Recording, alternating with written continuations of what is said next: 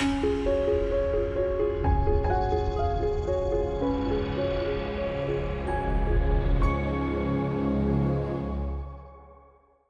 it's Robin Samora with the Fast Marketing Minute. I'm your marketing and PR expert, here to help you grow your business and brand. If you're in business, you need to protect your brand's reputation and your company from financial and legal risks. Here are five key ways to protect your brand and reputation. First, register your trademarks and get patents. It seems obvious, but if you're offering something unique to your customers, you need to protect it. There are people out there who will steal what you've worked hard to create or accomplish. Second, monitor your brand. Sure, there are tools you can subscribe to to help you do this.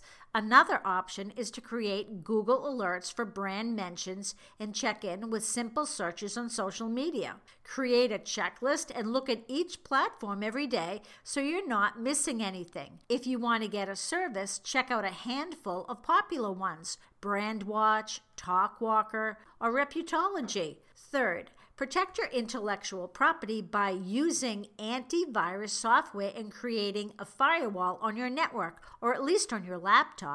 Consider using cloud storage for all of your content so if something happens to your computer, you won't lose everything. Cybersecurity is a huge issue in today's environment, so please talk to an IT pro to see that you're protected. Have a privacy policy on your website that clearly explains how you use your visitors' information. If you're using cookies to collect data, make sure there's a notice explaining this on your website. Your website should be secure as well. And lastly, get a background check done on all of your employees and not the $5 one you found on Fiverr. First of all, a background check will protect you from dangerous individuals and fraud. Second, your employees are your best brand ambassadors. You should know who's representing you. I'm Robin Samora with the Fast Marketing Minute. Reach out to me if you'd like to work one to one to build your business and credibility. You've worked hard for it, and there's so much more you can do. Go to robinsamora.com